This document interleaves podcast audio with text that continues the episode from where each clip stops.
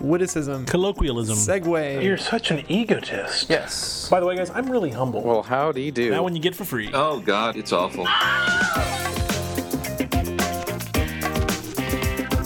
Good evening. You are listening to Bad Philosophy, episode 165 A Dozen Zombies, recorded live on February 14th, 2016.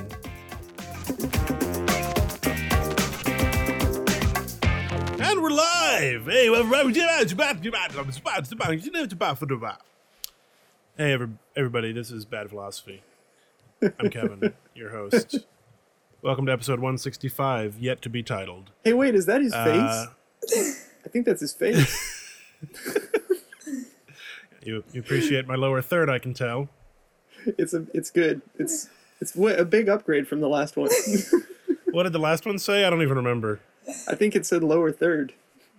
Oh, that was that's clever too. I'm I'm really Yeah. good at this. I'm really good at coming up with good lower thirds. Good job, Kevin.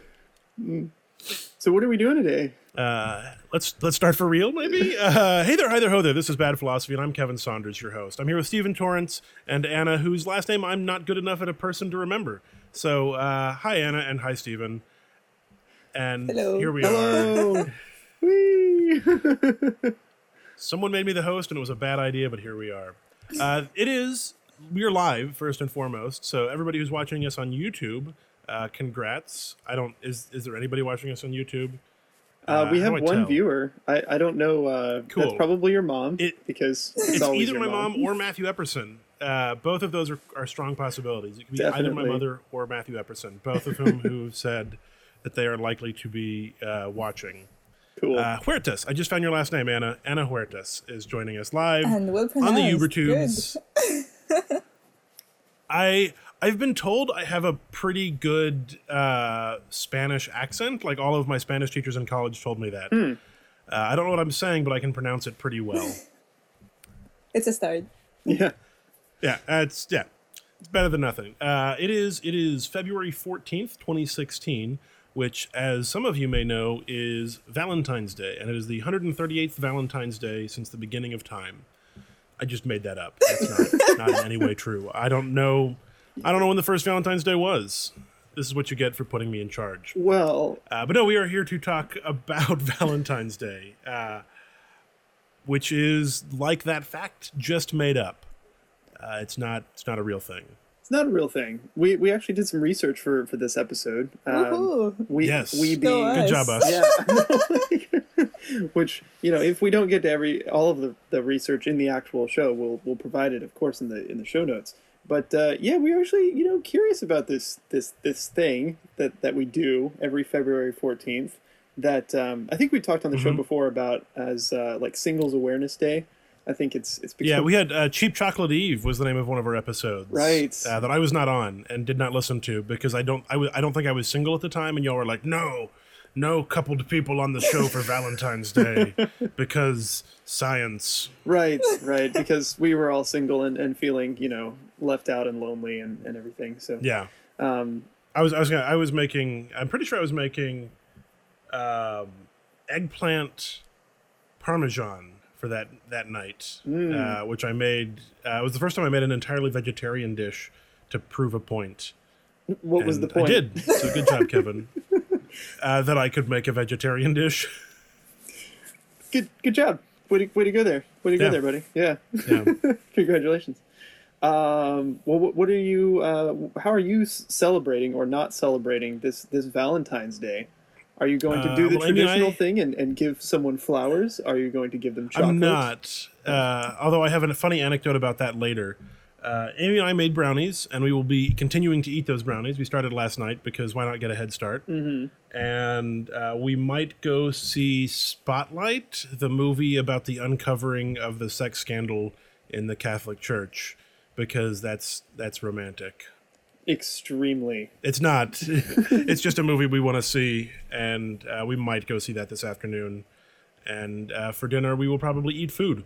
Okay. Uh, That's wow. Yeah, we we've never been a couple that is particularly romantic in the traditional sense, uh, nor are we by any stretch of the imagination uh, the kind that like give flowers or Valentine's Day gifts. Uh, although I did one year uh, buy Amy a dozen rosés. I bought her a 12 tiny little bottles of pink wine and put them in a vase and thought that was really clever. what what did she think of that? Uh, she thought it was really clever as well and put it on the internet, so I know it worked out okay. You're a keeper, man. I know. I know. I hope you're me. keeping notes. Uh, But, well, I I, uh, suspect uh, it was a better gift than, as we're going to talk about, uh, a dozen roses, which, uh, as I learned recently from some of the things we've read, are not so uh, so ethically sourced. Might be a way Yeah. I'd put that. So it's it's this tradition, right? That wh- which maybe we should go into a little bit of like where the hell did this come from as a holiday? It's a good question. with? I and love it. um, Anna Anna enlightened me on that um, a, a couple months ago, and then re-suggested this as a as a topic for the show around the most appropriate time.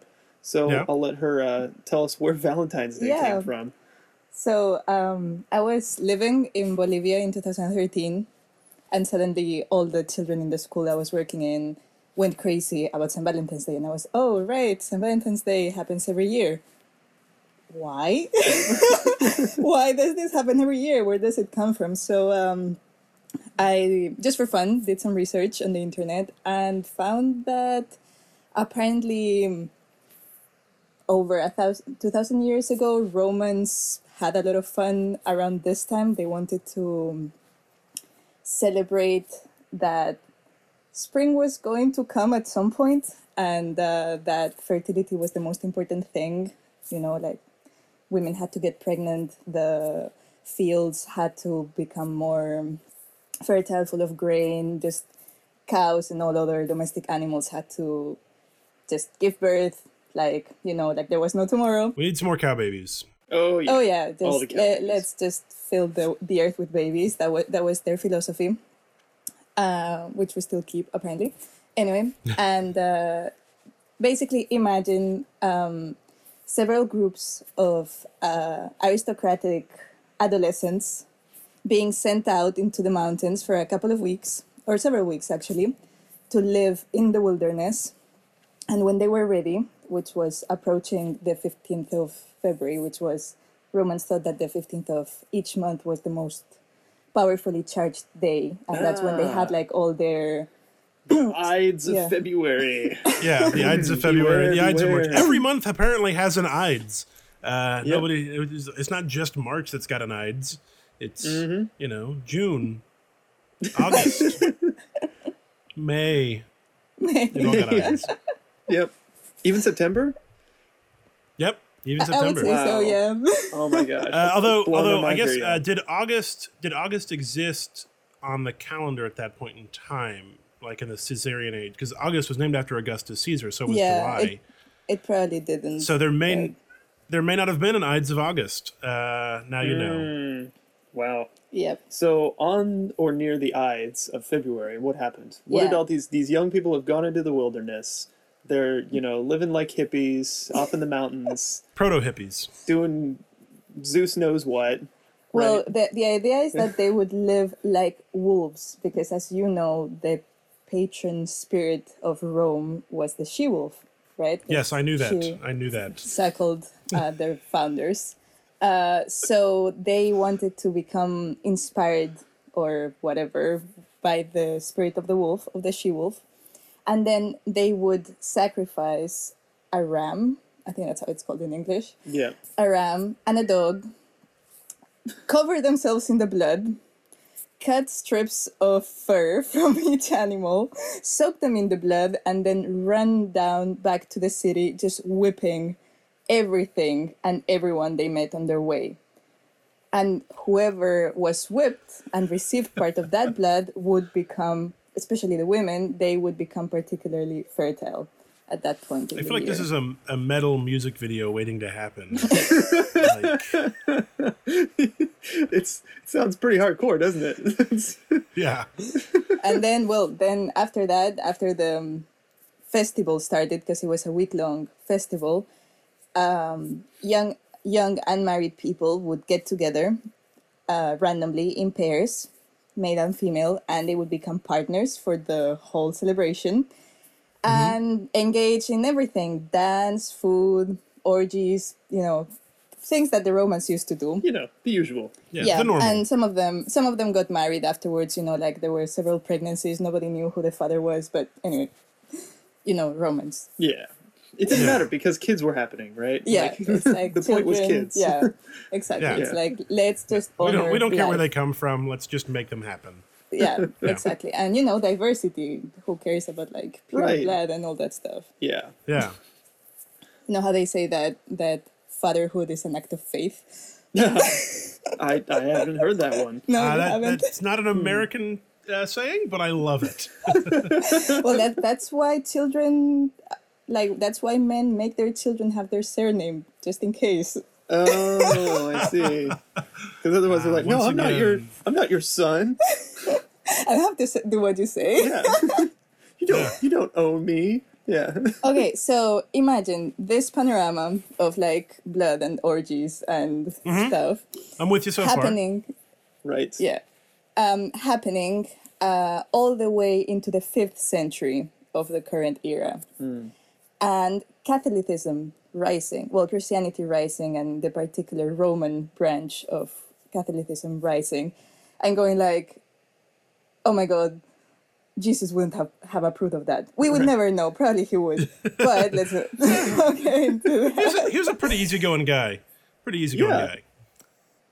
Yeah. So basically, it was abolished for I don't know how many hundreds of years. Um, but then at some point, uh, it became.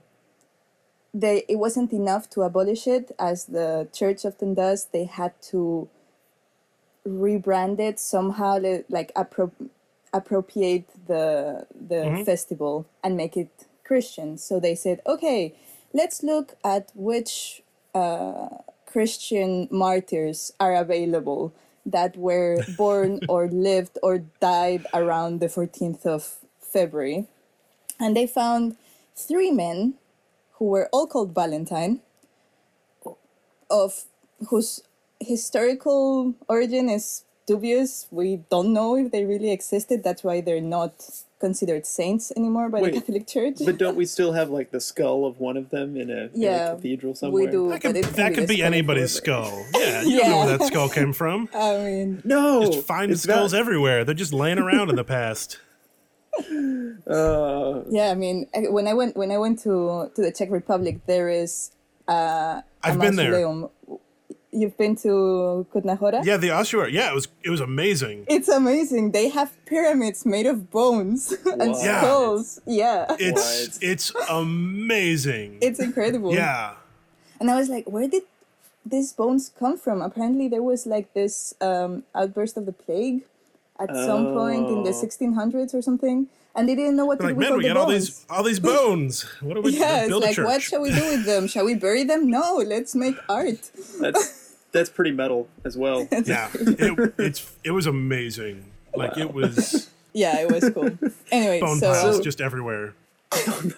so so we're in the fifth century, and and Lupercalia, which is the name Oh, of yeah. this this Roman holiday with the with the blood and the young man and the whipping and the uh, lots Mm-hmm. of orgies. Lupercalia is still around, but you know Christianity is a lot stronger than the Roman Empire, and these old traditions are being displaced. So they just picked one of the saints. yeah, one who apparently wed pe- uh, young couples in secret. Oh, That's Yeah. why they chose him. Although, whatever. Like- because as the legend goes, the um, it was like hard times for the Roman Empire, and the emperor at the time was Mm-hmm. like, "We can't have men marrying; that makes them weak and takes them away from being soldiers for the empire and stuff." And Saint Valentine was like, "No, but love should conquer all, and I'm going to marry people." And and So, he yeah. got killed as a result. yeah, they hanged him or something. They probably crucified him Uh, yeah. because that's what Romans That's, did. that's how they killed everybody. Not everybody, Right. but when they wanted to set an example. yeah. Yeah. So So where does Cupid come in all this? Cupid being Oh uh, well, uh, Cupid. an Cupid is ancient the deity. Roman. Is the Roman version of Eros, Sure. who is the son, the son of, of Venus, the goddess of love and beauty and stuff. Yeah. so of So I'm, course just- he I'm was, curious that we've we've taken this this Roman tradition, we've appropriated it to make it more Christian, and then we brought back in more Roman symbolism. Yeah, more of the pagan. Yeah. Probably different wheeze going on in there. Just Nope, it was all me. It was me the whole time. Okay. Uh, I'm all up for bringing back the pagan part of Lupercalia. I, I am too. I think I think the particularly the blood whipping part. I think that would be that would definitely go viral on YouTube uh, for some uh, I'll give you that. good for some BuzzFeed revenue or something. Um, yeah. So, but ha- when when did we get this this sort of modern association of it being for for lovers or like a lovers holiday? Because it it sounds like it was just like okay, it's it's the Saints' Day, but that doesn't sound like something that would be celebrated very widely. Yeah, well, so once once the, the church had established that day as Saint Valentine's Day, uh, of course, no one celebrated anything on that day. But then this uh, British poet Chaucer, I think I pronounced his name correctly, wrote a poem Sound good to me. wrote a poem uh, that became very popular where he was talking about how little birds get together to celebrate their love on St. Valentine's Day.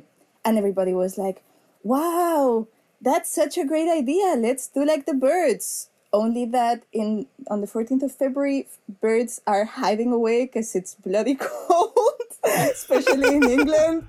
So uh, apparently there was another Saint Valentine's in the calendar in like further on in March or April, which makes much more sense that birds would come out to mate when it's warmer, because otherwise their offspring would die. Yeah. But hey, I don't know, just a suggestion. so Wow. anyway, people were like, "Oh, we need to celebrate this somehow," and that poem just became the symbol of chivalrous love of you have to go and, and woo the lady and the lady just acts all stupid and like oh you're so cute but in truth she's thinking anyway just get real so um what happened after that so that was for like around 500 years because that was in 13 something 13 7 in the 13 Chaucer? Yeah, yeah Chaucer was 1300s. yeah something like that so then Yeah, we go let's, back let's say to, yes. Yeah. Then we go all the way across the Atlantic, 500 years later, to the US. Hmm. Of course, because all these ideas originate in the United States for some reason. And there was this woman uh, living in Tennessee who decided to start giving out cards, producing cards to give out on Valentine's Day. Like she she would ha- like hand paint them and and sell them. And uh, when that started, a book was written giving advice to young men on how to write Valentine's notes to their beloved girlfriends or wives or women who did not pay them any attention. And it became a thing. It became so popular that we're still doing it. Mm-hmm. Wow. That was how many years ago? That was in the 1800s. In the 1800s. Yeah, late 1800s. And and you know anything that's older than 100 years might as well just have been going on forever. It's, as we Yeah. I'm pretty sure the last name of our or the name of our last one was what Destroy the Past. They- yeah. yeah. So Um, then, how how do we get from the cards to giving flowers or um, I blame wine Hallmark. or chocolates? Huh? Hallmark. Yeah. Everything's Hallmark, Hallmark Hallmark's fault. Well, in a way, I I feel that it was the it was an attempt to resuscitate the pagan origin. Not not that people thought of it that way, of course, but flowers are a very uh, pagan symbol for fertility and beauty. If you think about about Christianity in general, especially the Puritan side that got to the U.S., everything was very simple. It was very black and white. Flowers? What? No, maybe if someone died, but that was it, you know. So the giving of flowers, the color red, all those things were were clearly in opposition to the aesthetic that was popular really back hmm. then. Even in Europe, mm-hmm. if you think about it. Right. So, at, at some point, you know, the, the demand for flowers kind of outstripped the the supply from from the local areas in mm-hmm. Europe. Um, Capitalism to the rescue. and then yeah, and then right around the time that global, uh, inter, international, and intercontinental trade was uh, uh, coming to the rise. So, uh, what what happened as as a result of that? Where did people start getting their flowers from around this time of the year? Well, I would say, um, of course, what first of all, what flowers do people choose to give on St. Valentine's Day? Ah, well, a dozen rosés, right? Yeah, yeah, Yeah. that's, that's Roses best. and and maybe carnations if you're less lucky, because but roses are considered to be more elegant and passionate and whatever. yeah. But I mean, the name car- carnation is more. Is, is even it talks even more of the pleasures of the flesh and stuff, hence the name. Oh, so, carne, carnation. carnation. Yeah. Ah. Yeah, you know all those Latin words. Oh, you know, I took carne a class on that once. Yeah, carne Yeah. asada. So, but they are very European flowers. They are they were flowers that could easily be found. Like you can even find wild rose bushes everywhere, and they're not as glamorous and flashy as the cultivated ones, but still, Still So do the trick. yeah, they'll do the trick. So, people associated St. Valentine's with roses and to a lesser extent carnations. But of course, producing flowers requires a lot of very good soil, a lot of water, and a lot of forced labor.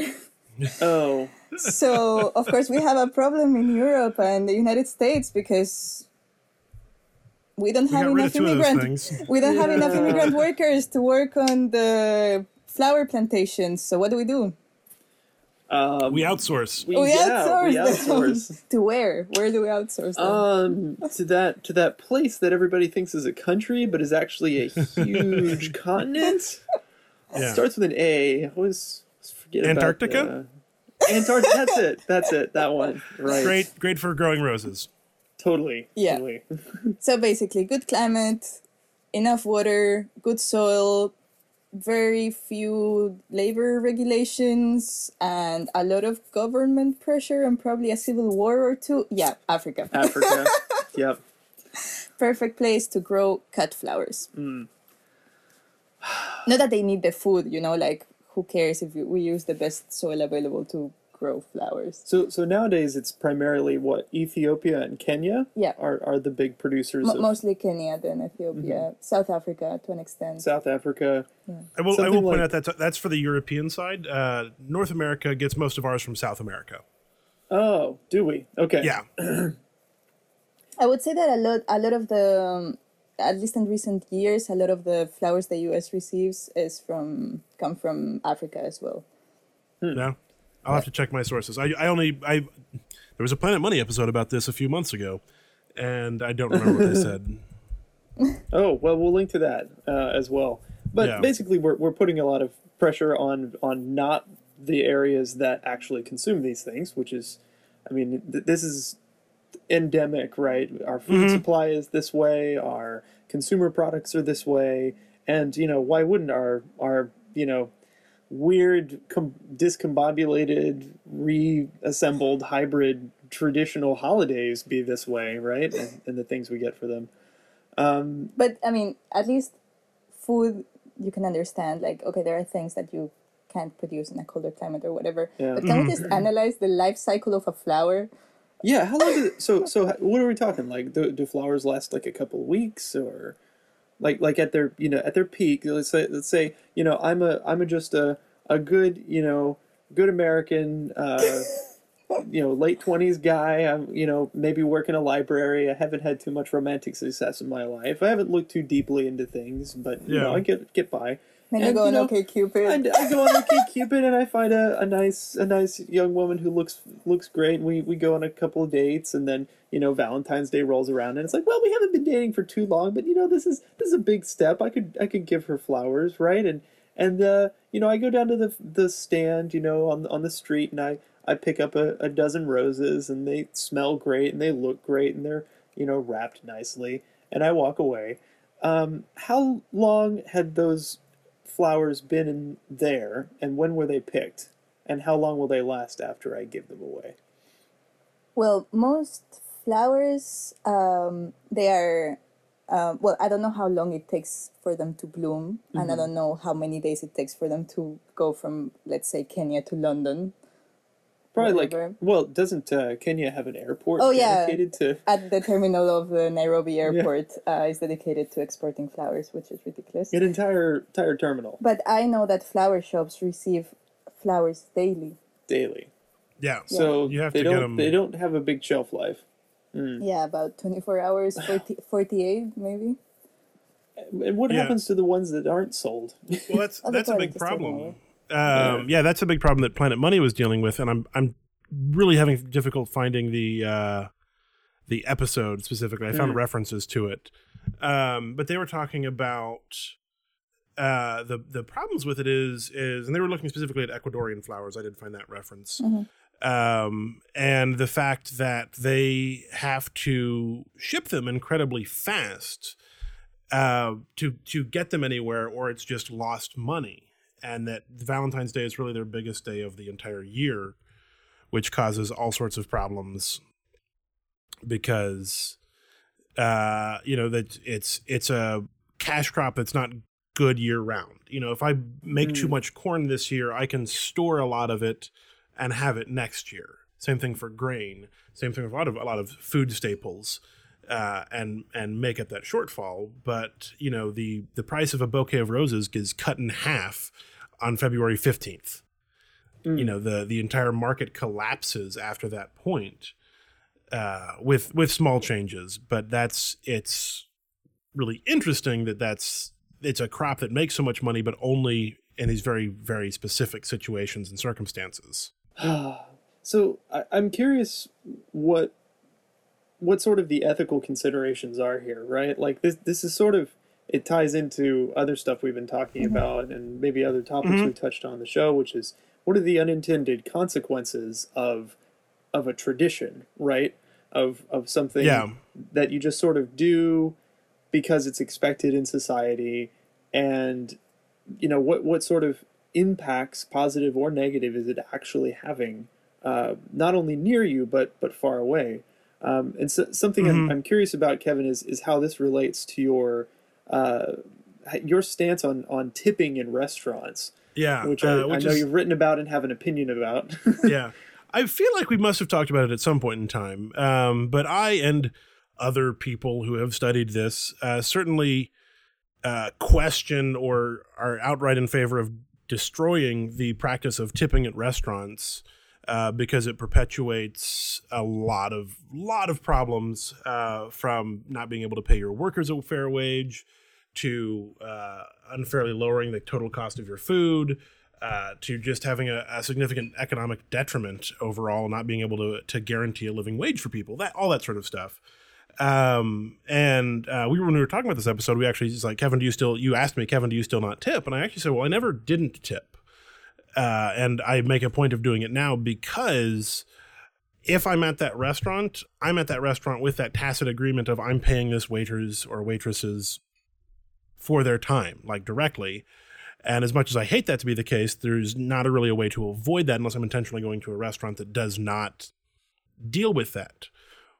Whereas in something like I can choose to not buy flowers because of all of the terrible conditions in which they're created, uh, but I haven't already implicitly agreed to that by walking into a florist's, if that makes sense. hmm i see so it's Uh, and there's, so there's a, there's a certain amount of emotional distance and agreement that's been made that is easier to break. I guess so. Like, it, and this is this was the weird thing to me is like when you're when you're in a restaurant, right? It- it- Mhm. say say you're tr- say you don't. Ag- let, let's just let's just take in both situations. We agree that the practice is not good for for the people giving For the anybody. service or doing. I'm- I'm for anybody. really. right? Yeah. It's just it's a bad practice for the system Yeah. in but the strategy for like how do you how do you begin to change that right if there's a, if there's an is to an ought there right well it is this way it ought to be this way Uh huh. the the strategy in capitalism is vote with your feet right so if, Yeah. if you don't walk into wallet. a florist Or both. Yeah. right with your wallet if you don't buy flowers that sends kind of this this anonymous demand signal up the Mm-hmm. stream somewhere that um, oh flowers aren't really in demand you know some some bean counter looks at, wow, you know, numbers are down, people aren't buying as much. Maybe we shouldn't plant as much next year, you know. And Yeah. then so you have this sort of uh, negative feedback loop where the the whole system or positive feedback loop in the negative direction where the Yeah. the, the system eventually declines. In a restaurant situation though, you have this this like counteractive measure where like it's this it's this social um, proximity, right? Like, Mm-hmm. have you felt like when you go into a restaurant, you feel the waiter knows like if you don't tip, right? Yeah, well, even if I don't know, like typically, there it, it not tipping can be a quote unquote safe experience because it usually happens after you leave, uh, which is sort of a, a politeness thing about it, is you can get away with it. Uh, that which is all part of the the whole social structure there. Um, but they remember, and you have you have directly impacted somebody's day negatively. You uh, you have caused harm to almost. I'm I'm comfortable almost saying, uh, and the, and that's because tipping is so ingrained and so expected, and the laws are such in the U.S. that you can get away without paying people because of tips.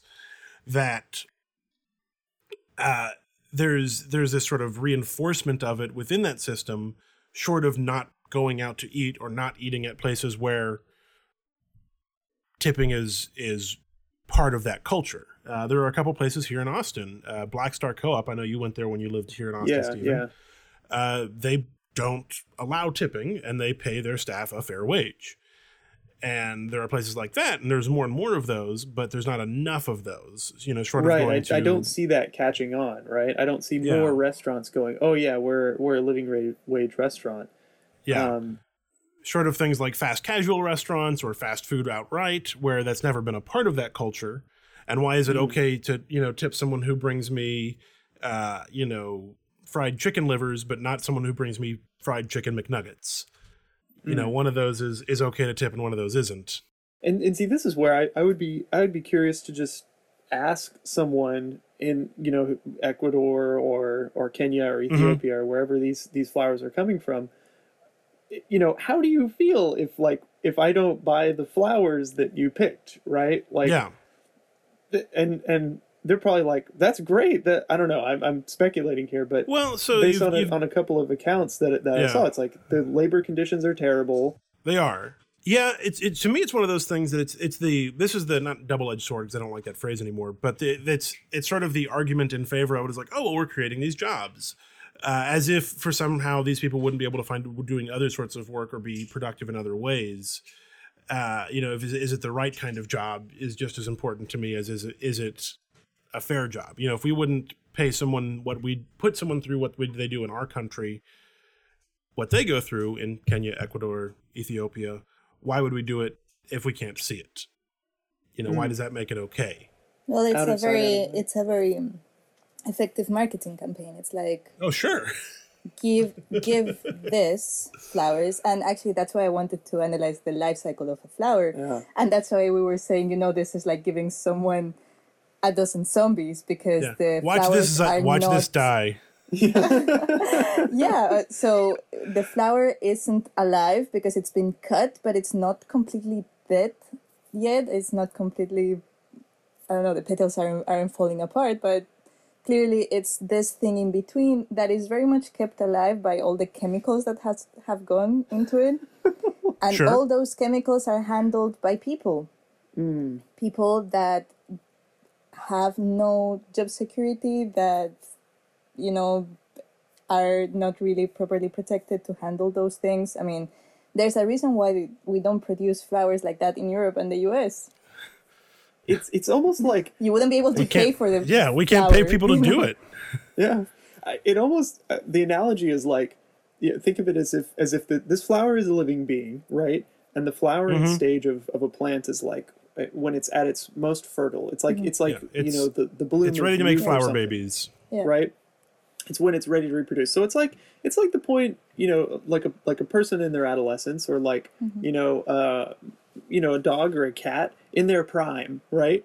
And you're Yeah. and you're killing it at that point, pumping it full of like of preservatives and giving it to another person.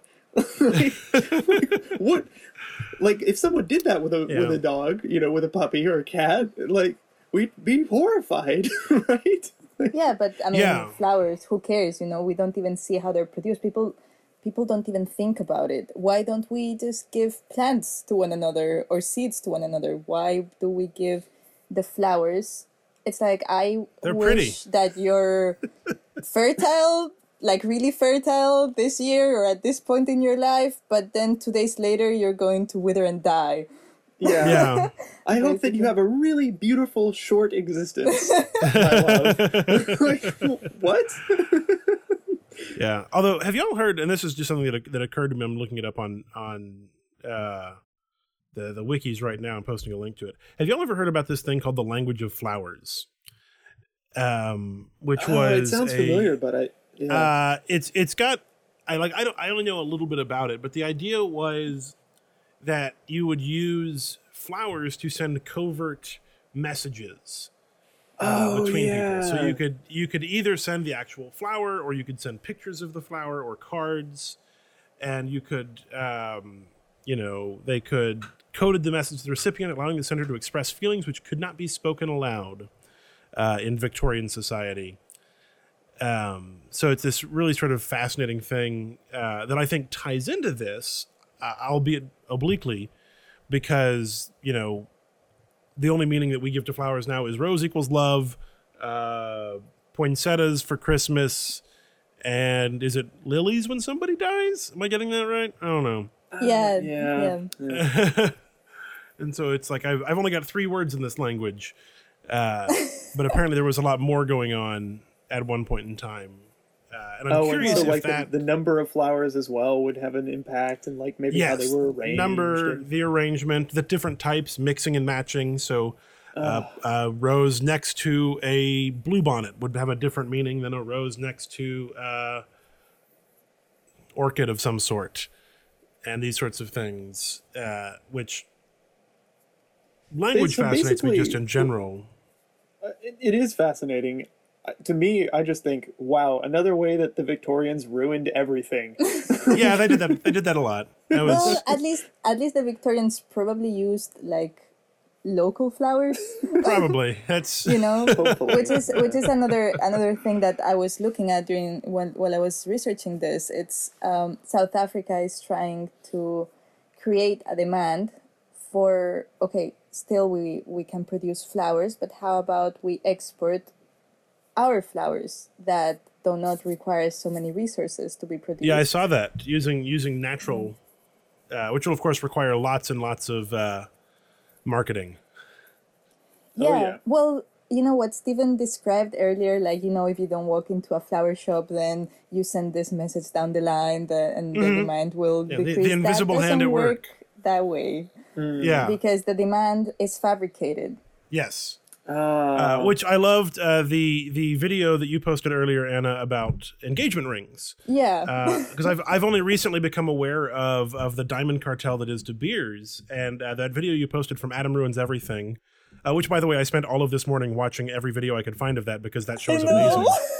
yes. Um, uh, but sort of speaks to that and and sort of the power of marketing in sort in this capitalistic, you know, not true supply and demand world where we created the value of diamonds out of nothing, and I say we meaning De Beers and they still have no intrinsic value. They have no the the purpose that diamonds can serve is one of an industrial sort of mining use, not of oh look this is a pretty rock.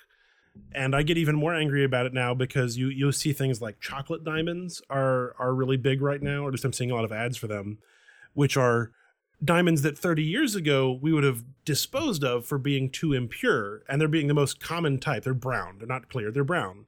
Uh, but now we're remarketed them as something to buy for yourself rather than waiting for him to buy them for you.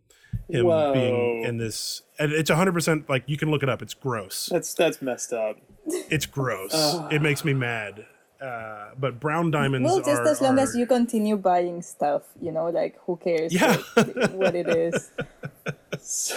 So once again, we back get back to oh man, global finance capitalism ruins everything. Uh, yeah. but but really, like like I'm I, I want to get back to like the the theory of change model, right? Like what what is it really for something like like flowers or or tipping, right? What what is what is the the what is it that um, an individual can do in their own buying habits, speaking habits, whatever, that Well, I think uh, it's- begins to remedy the situation.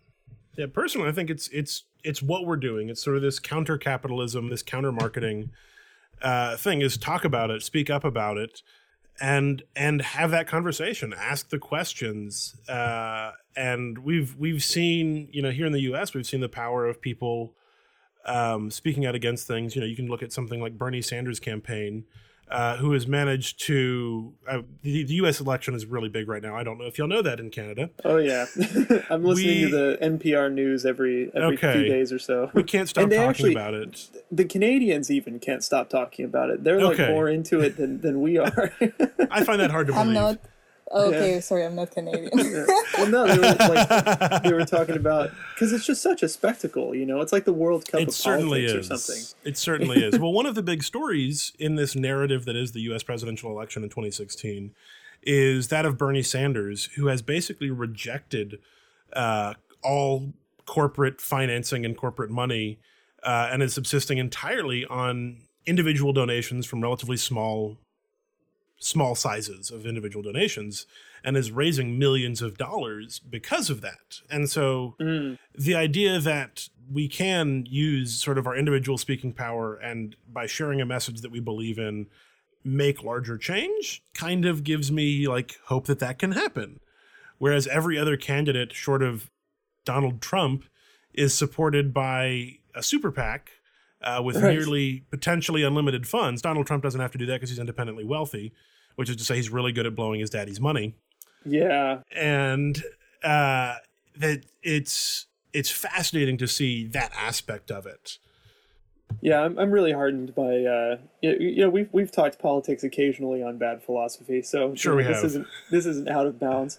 Um, Yeah. I'm heartened by by the Bernie Sanders movement and how he he really went from like my Facebook feeds were all uh, you know were full of Bernie Sanders like a year ago before you ever started hearing about him talked about on any any with any seriousness even on NPR right even on Yeah, the, the yeah. quote unquote liberal media right Yeah. it was all it was Hillary Hillary Hillary and then it sound it's been really interesting to hear them the narrative change it's like they're begrudgingly talking about Bernie Sanders Yeah. you know and they're still trying I to guess put we can't ignore Hillary him in there as yet. po- yeah why? Why is that? Is it because Hillary is a woman?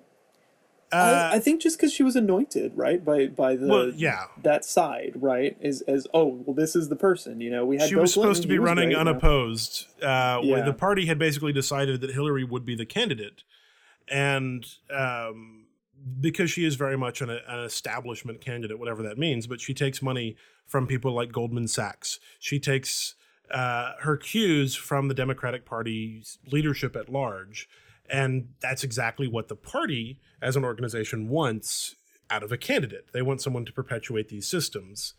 And yeah. so being able to and find if it's someone a woman, then you win part of like oh, Then- then people that's might think great that she's too. a feminist, and Yes. they might Yes. get confused They might get They might.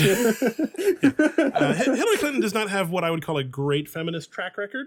of course she Uh, doesn't. In the same way that I can be a man and a feminist, she can be a woman and not really a feminist. Oh yeah, definitely. and and sexism is perpetuated mostly by women. yes. Let's not forget Uh, that. well, that's So- that's because we created a society where we've ma- said the only way you can succeed as a woman is to kill all the women around you. No, and behave like a very particular type of man. yeah, Yes. So Yes. Yeah. Uh, although there is sadly a group of um, a relatively small vocal group of what are what have been dubbed the Bernie Bros, who don't talk policy or debate, or but basically just hate Hillary because she's a woman. uh, Uh, which is is the Gamergate of this political season, if you ask me.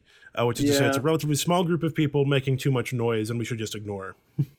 yeah, yeah. That's that's the thing is is these these uh, tiny things get blown up by that that weird apparatus of the of the internet and the media. Yeah. Um, and also what people choose to pay attention to. Yeah, Absolutely. It, it brings us back to this whole topic. Yeah. It's like th- this is a huge thing. This is a huge industry. You know, this is and this is a tradition. This is it's these unseen things in our lives, right? That oh well, I'm going to buy flowers for Valentine's Day. You know, it's just and you don't even give it a second thought about where where the flowers come from. Yeah. But it's these little things that like have no impact whatsoever. Actually, that you spend all your time thinking about.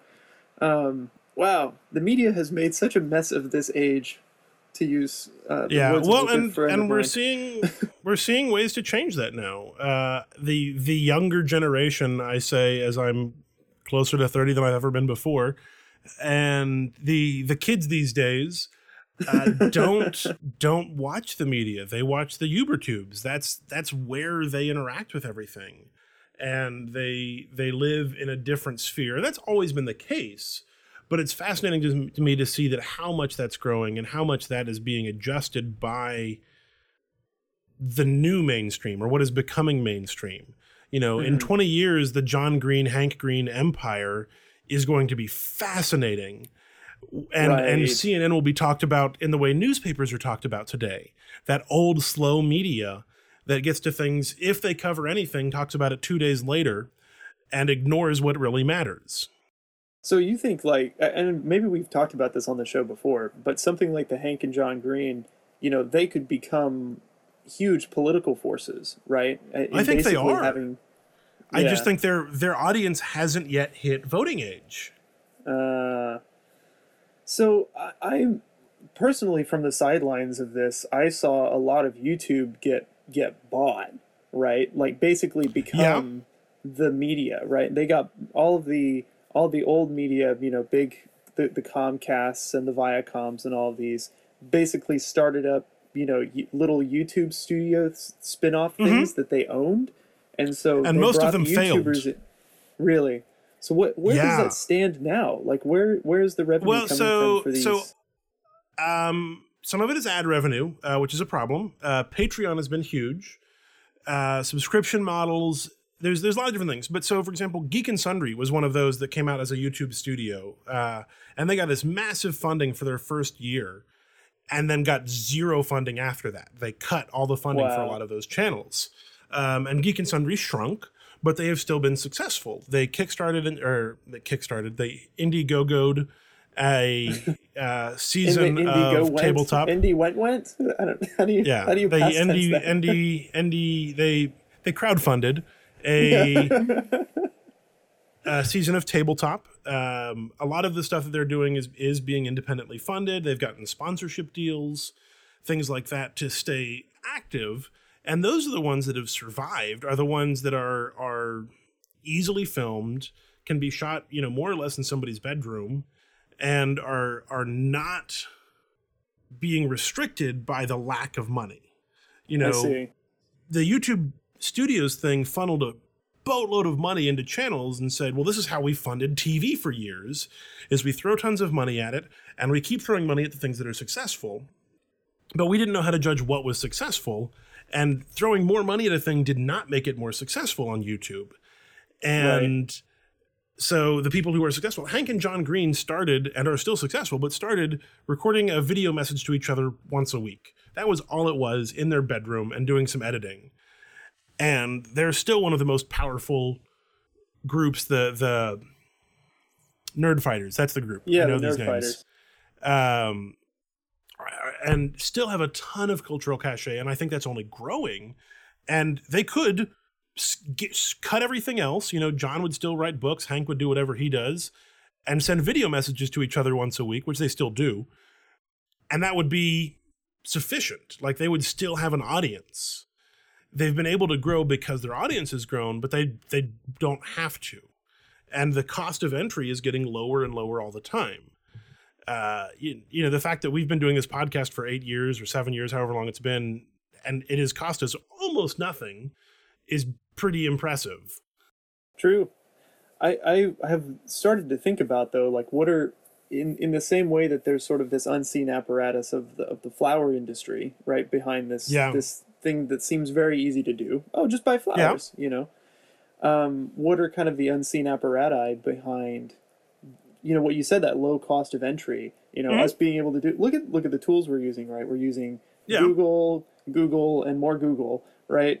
which which is also this huge global apparatus. It is. of, of you It know, is. using power and and of course all the servers, right, that are that are running all of this video stream right now are using rare earth minerals mined under Mhm. terrible conditions in third world country, or not third world, developing Developing. developing countries.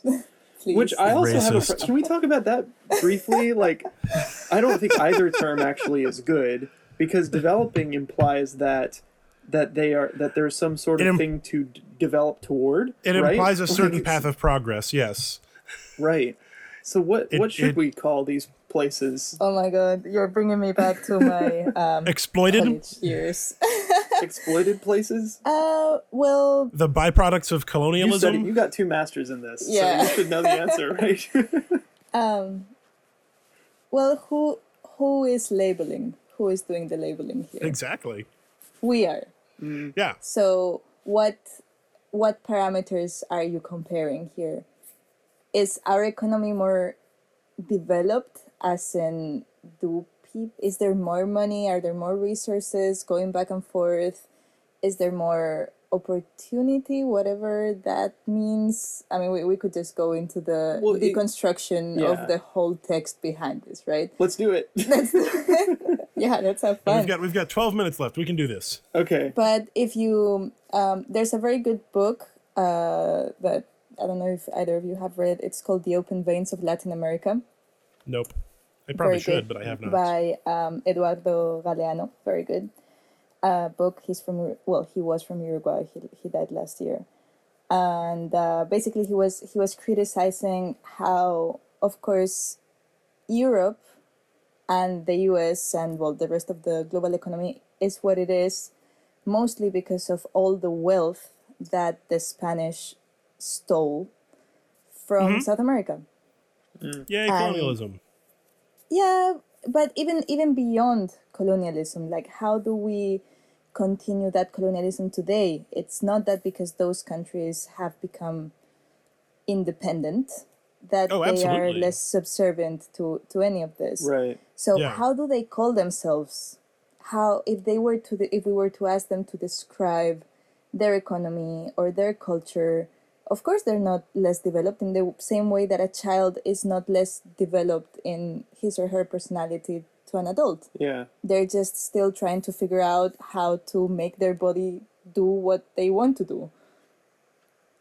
But we are all the time watching and well observing and analyzing the world from the white male adult perspective and of a middle class to wealthy perspective as well because if you ask the poor if you ask a person who has no access to resources in i don't know new york city what are they going to say oh yeah i live in a very devel- developed economy but i have no access to it so Yeah. So I might as well not. Yeah. Yeah. Hmm. yeah that was very Yeah. deep I mean, I, I well, no, I should. No, No, I- I, I'm- just I'm just mulling, I, yeah. I, I, I think, and and this may just be a, a a difference of how we use the word. When I use I use colonialism, and I use it somewhat, maybe haphazardly, but I I use it knowing full well that that's not a thing that has ended. Um, the idea of being in a post-colonial world is is inaccurate at best, and we are still feeling the the the long fingers of that in everything, and and it hasn't gone away at all. And I I make light of it, uh, if only to normalize it, as to sort of make that awareness sort of a given that we are aware of it and making changes of it because uh, we have to talk about it. That's that's that's what we're talking about right now. Is how we how do we change the things? Is we have to make them known. We have to talk about them. So I agree hundred percent with what you said. So this Valentine's, maybe we should we should bring it to a wrap up. Oh, I'm sorry, I'm doing Yeah. host stuff. Sorry. It's okay. But I have uh, we're gonna end the episode in thirty seconds. Start go. go. Um, this Valentine's Day, don't buy flowers. Make a gift for somebody, or just hug them a lot yeah. and tell them how much Or you love them. uh, or the the uh, the option I always gave because I had a lot of friends in college who liked to do grand romantic gestures on Valentine's Day. Uh, sometimes to people that they weren't even dating, like trying to do the whole romantic comedy, which could be a whole other episode, romantic comedy Cool. style of like knocking on your door and holding up a sign or a boombox or whatever. Um, don't do it on Valentine's Day. Pick any other day of the year. no just do it every day of the year how Yeah. about that Yeah, yeah. Uh, grand romantic gestures are even worse on Valentine's Day. Set, setting yourself up to fail there, right? Yeah. Yeah, I'm thinking yeah. uh, for our next Valentine's Day episode, we should talk about the sexism of thinking that men have to do it all the time and getting like really uncomfortable when they receive flowers or things like that. Oh, well, we you just did. So that's It's a whole. did. We've got a whole episode on that. Romantic comedies. We Yeah. could go for decades. we could we could we could just keep keep this thing going till we uh till we fall off the stem, as it were. But yeah, Uh-huh. just I guess uh, I I would just say that be a bit more conscious of why you do what you do. Just because everybody else is doing it doesn't mean that you are exempt of using your brain to think, wait, so why am I doing this again? Do I Yeah. really want to do this? Because most of the time you don't even want to mm. do it. It doesn't make you happy. The other person doesn't really feel ha- I flowers don't make me happy. Seeing flowers in a field does, but getting a mm. bouquet of flowers doesn't.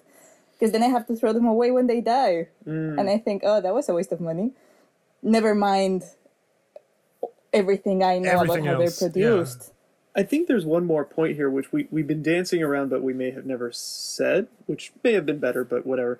Um, is that that there's something we want to preserve around this time, right? There's something we were celebrating. There's something the Romans were celebrating in the first Yeah. place: fertility, love, uh, you know, connection. Something about this time of year. Joy. Joy. Really, like joy in the middle of the winter. Right. And and let's think again about like, well, yeah, we do value those things. And what are ways if we were to just invent a holiday now that celebrated those things, you know, what would it look like? You know, let, let's let's kind of think about what what what is meaningful to us now to to celebrate there. Um, you know, what would Valentine's Day look like if it or not Valentine's Day? What would a spring ritual look like if it were invented now? You know, February fourteenth, twenty sixteen.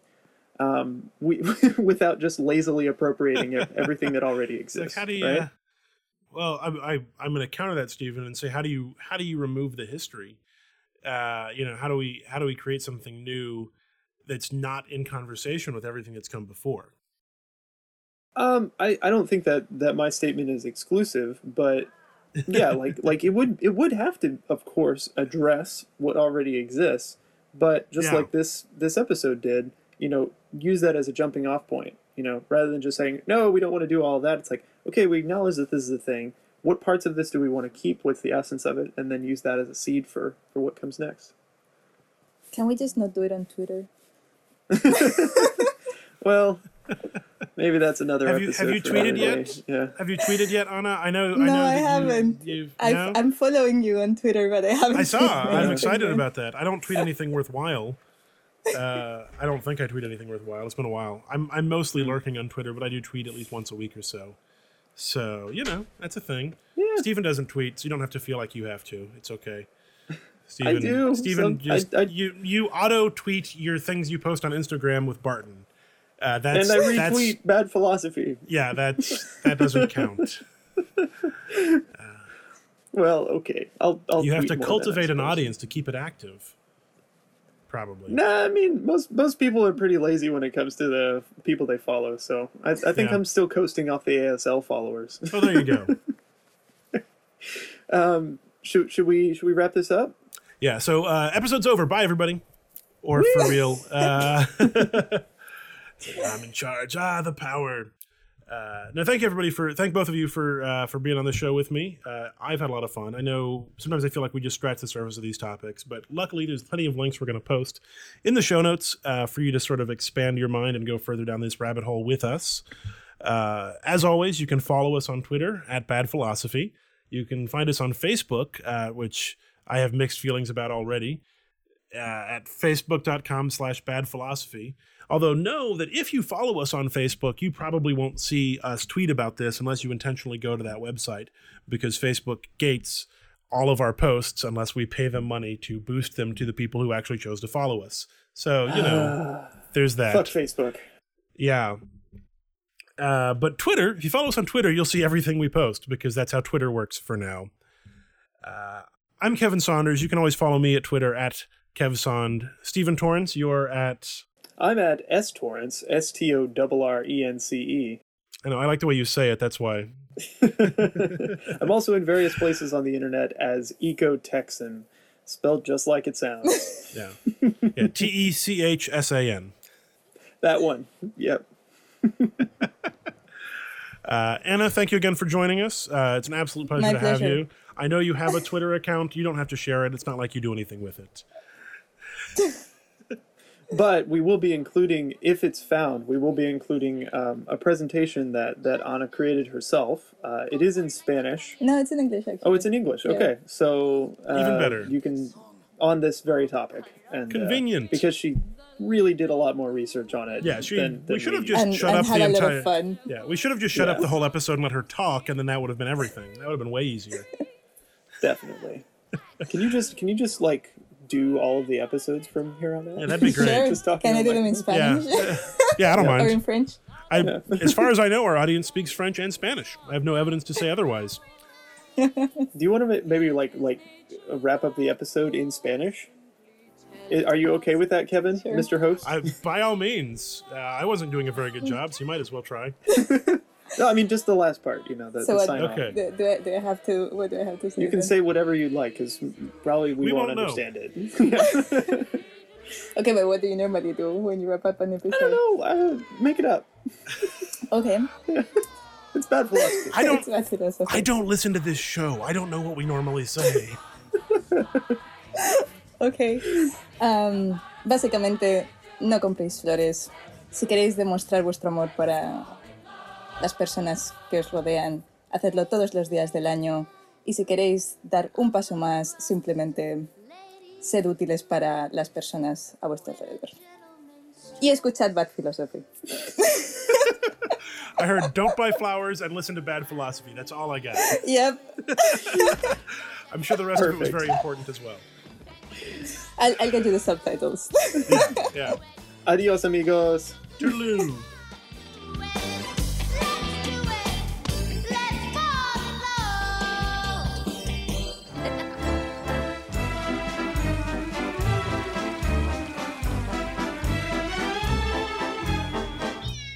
Cat.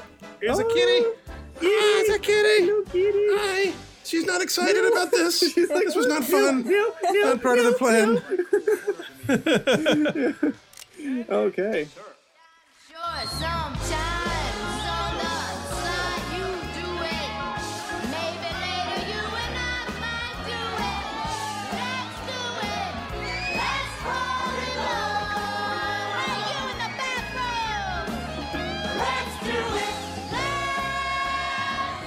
Let's. let's I have no idea what I'm doing.